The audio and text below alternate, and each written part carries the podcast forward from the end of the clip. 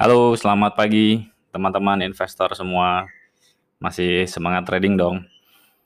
Kali ini kita masih melanjutkan bersama saya Azan topik kemarin tentang kegagalan maksudnya penyebab dari kegagalan investasi yang pernah ada dan major ya penyebab-penyebab majornya.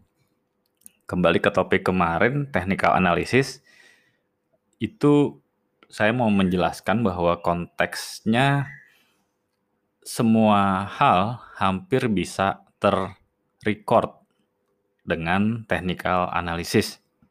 Jadi kadang kita di sekolah investor itu nggak perlu mendengar tentang rumor, bahkan kasus COVID kemarin, atau ada isu dividen yang yieldnya besar, orang-orang meneliti ke sana atau apa, semuanya itu sebenarnya sudah tergambar dengan technical analysis.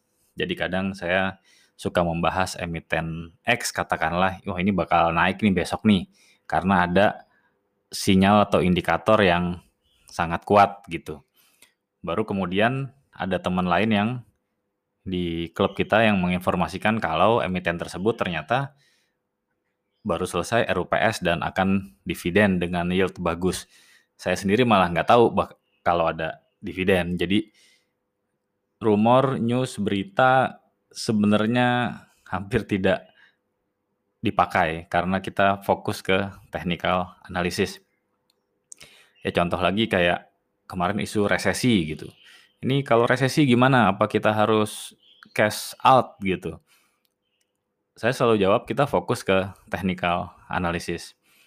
Jadi ketika teknikalnya masih oke okay, ya lanjut saja. Tapi ketika teknikalnya tidak baik ya kita exit. Jadi trading kita nggak pernah berdasarkan rumor. Nah, kesalahan ketiga yang kali ini kita mau bahas adalah bad strategy. Strategi yang buruk termasuk money management, penyebab kegagalan. Walaupun ini secara persentase tidak sebesar dua yang pertama tadi, yang kemarin kita bahas, itu salah dimilih emiten dan salah timing. Ini udah jatuhnya minor fault gitu ya, kesalahan-kesalahan yang kecil, yaitu bad strategy. Jadi kalau kita pernah mengalami keluhan gitu kan, wah kehabisan amunisi nih gitu. Tentu kita pernah ya. Atau masalah lainnya adalah kita terlalu kebanyakan mengoleksi emiten di portofolio. Jadi kalau kita di sekolah investor itu setiap emiten pasti harus di maintain antara lain dengan average down atau apa gitu kan. Jadi emiten memang harusnya fokus, tidak terlalu banyak. Di situ profit atau keuntungan akan lebih maksimal jika kita fokus. Ya contohnya ketika emiten kita ada banyak di portofolio lalu kebetulan sedang tidak baik kondisinya turun semua kita akan kebingungan mana yang akan kita average down supaya nanti exit atau profitnya lebih optimal. Akhirnya karena kehabisan amunisi kita tadi nggak bisa average down. Pertama, kedua ya kita kehilangan momentum. Misalkan kayak kasus kemarin Bank BRI sempat bottom di 2000 2000 atau 2200 saya lupa. Nah, itu adalah momentum terbaik secara teknikal yang seharusnya kalau bahasa teman-teman klub kita harus dibom gitu karena sudah di bawah. Nah, tapi karena kita kehabisan amunisi, akhirnya ya kita hanya manyun seperti yang saya bahas kemarin. Jadi pertama karena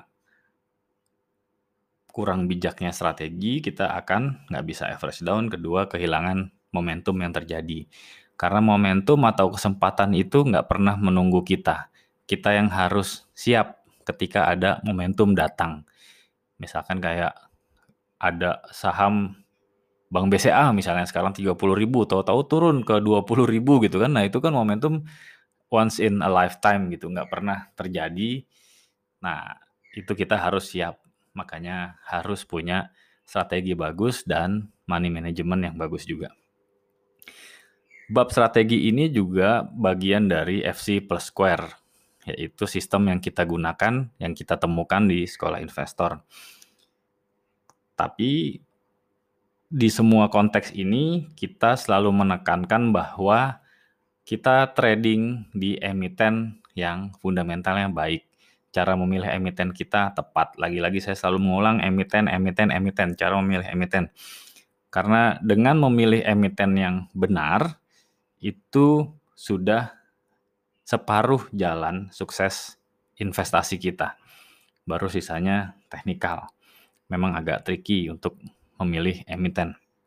Kemarin sudah dibahas ya di podcast yang kesalahan pertama. Lanjut ke strategi yang sering kita dengar itu kalau pernah mendengar podcast kita awal-awal episode Bernard Baruch itu sempat disinggung masalah strategi piramida. Jadi ketika kita masuk di satu emiten yang baru, katakanlah invest di angka satu juta, di harga seribu. Itu dengan metode piramida, misalkan di titik support selanjutnya ketika dia sahamnya turun di harga 800 misalnya, kita harus paling tidak menyiapkan 2 juta. Karena pertama tadi 1 juta, kedua 2 juta, jadi metodenya double piramida. Satu, dua kali, kemudian empat kali, dan selanjutnya. Ada juga yang berlapis menggunakan cara deret Fibonacci. Misalkan pertama kita masuk satu juta, lalu pas turun satu juta lagi, lalu dua juta, lalu tiga juta, dan selanjutnya. Kita nggak saklek menggunakan cara itu di sekolah investor, karena lagi-lagi panglima kita adalah technical analysis strategi money management adalah tools untuk menopang technical analysis. Ketika kita dalam kondisi seperti tadi kasus Bank BRI tadi itu udah di titik bottom paling bawah dan sinyal reversalnya kuat, itu kita sudah tidak saklek menggunakan tadi piramid strategi, tapi langsung bom. Kalau istilah Coach Bobby malah nuklir di bawah gitu sekalian. Karena kita sudah yakin. Jadi lagi-lagi FC plus square adalah formula yang tidak bisa berdiri sendiri. Pertama dari fundamental, kedua technical analysis, ketiga strategi. Ini harus saling apa memberikan sinyal yang sama semua. Tidak boleh ada yang terlewat. Strategi adalah yang sesuatu yang biasanya terkait dengan beberapa hal gitu ya yang biasa digunakan di kita sekolah investor pertama tentu dan yang utama kita gunakan adalah swing trading istilahnya. Ini buat teman-teman yang sudah advance trading mungkin tahu gitu ya. Cuman kalau belum tahu ya kita menggunakan biasanya swing trading. Swing trading itu uh, menggunakan pola reversal. Jadi ketika dia di bottom udah mulai reverse, nah kita beli, nanti dijual ketika harga naik dan akan reverse turun. Jadi itu swing dari ayunan di bawah berbalik ke ayunan atas. Kedua yang digunakan di sekolah investor biasanya adalah scalping. Ini kita tahu tokohnya Om Ardi yang kita sapa dengan Om Lehen, legenda dari sekolah investor. Uh, bahkan dia biasa trading harian di satu emiten bisa 3 sampai 4 kali. Uh, seperti itu kalau scalping. Yang ketiga yang biasa digunakan di sekolah investor adalah trading berdasarkan support dan resisten. Ini cara yang lebih prudent. Jadi yang kemarin kita bahas di episode kesalahan kedua tentang support resisten. Jadi beli ketika di support, jual juga di resisten. Tapi tentu harus ada sinyal reverse-nya gitu ketika beli. Tapi ketika jual untuk lebih prudent dijual langsung di garis resisten. Jadi dari sekian banyak strategi di dunia, tiga yang kita gunakan di sekolah investor tentu basisnya dengan FC plus square yaitu tadi swing trading, scalping, dan support resistance. Ini pun oleh member klub kita dipakai berbeda-beda time frame gitu ya. Kayak swing trading kan tentu ada time frame yang bulanan swingnya, ada juga yang mingguan. Ada juga mungkin yang tahunan, cuman tuh jarang digunakan. Kita biasanya yang mingguan atau bulanan. Jadi kira-kira tadi ini bab strategi, tadi kalau yang piramid bab money manajemennya. Kemarin di klub kita ada coach Andi Padang yang ahli money management baru sharing di Zoom untuk klub internal kita tentang strategi beliau di money management. Luar biasa detailnya sampai ada rumus-rumus formulanya lah. Menarik memang kalau kita ada klub yang kemarin kita bahas punya spesialisasi masing-masing. Oke, jadi tips dari kesalahan ketiga ini tentang bad strategy dan money management. Pertama dan yang paling utama dan selalu kita ingatkan adalah cara memilih emiten. Pastikan emitennya tepat secara fundamental, yang kemarin secara tren, secara market dan segala macamnya. Kita selalu trading di fundamental yang baik. Tips kedua adalah kuasai konsep support dan resisten dalam technical analysis.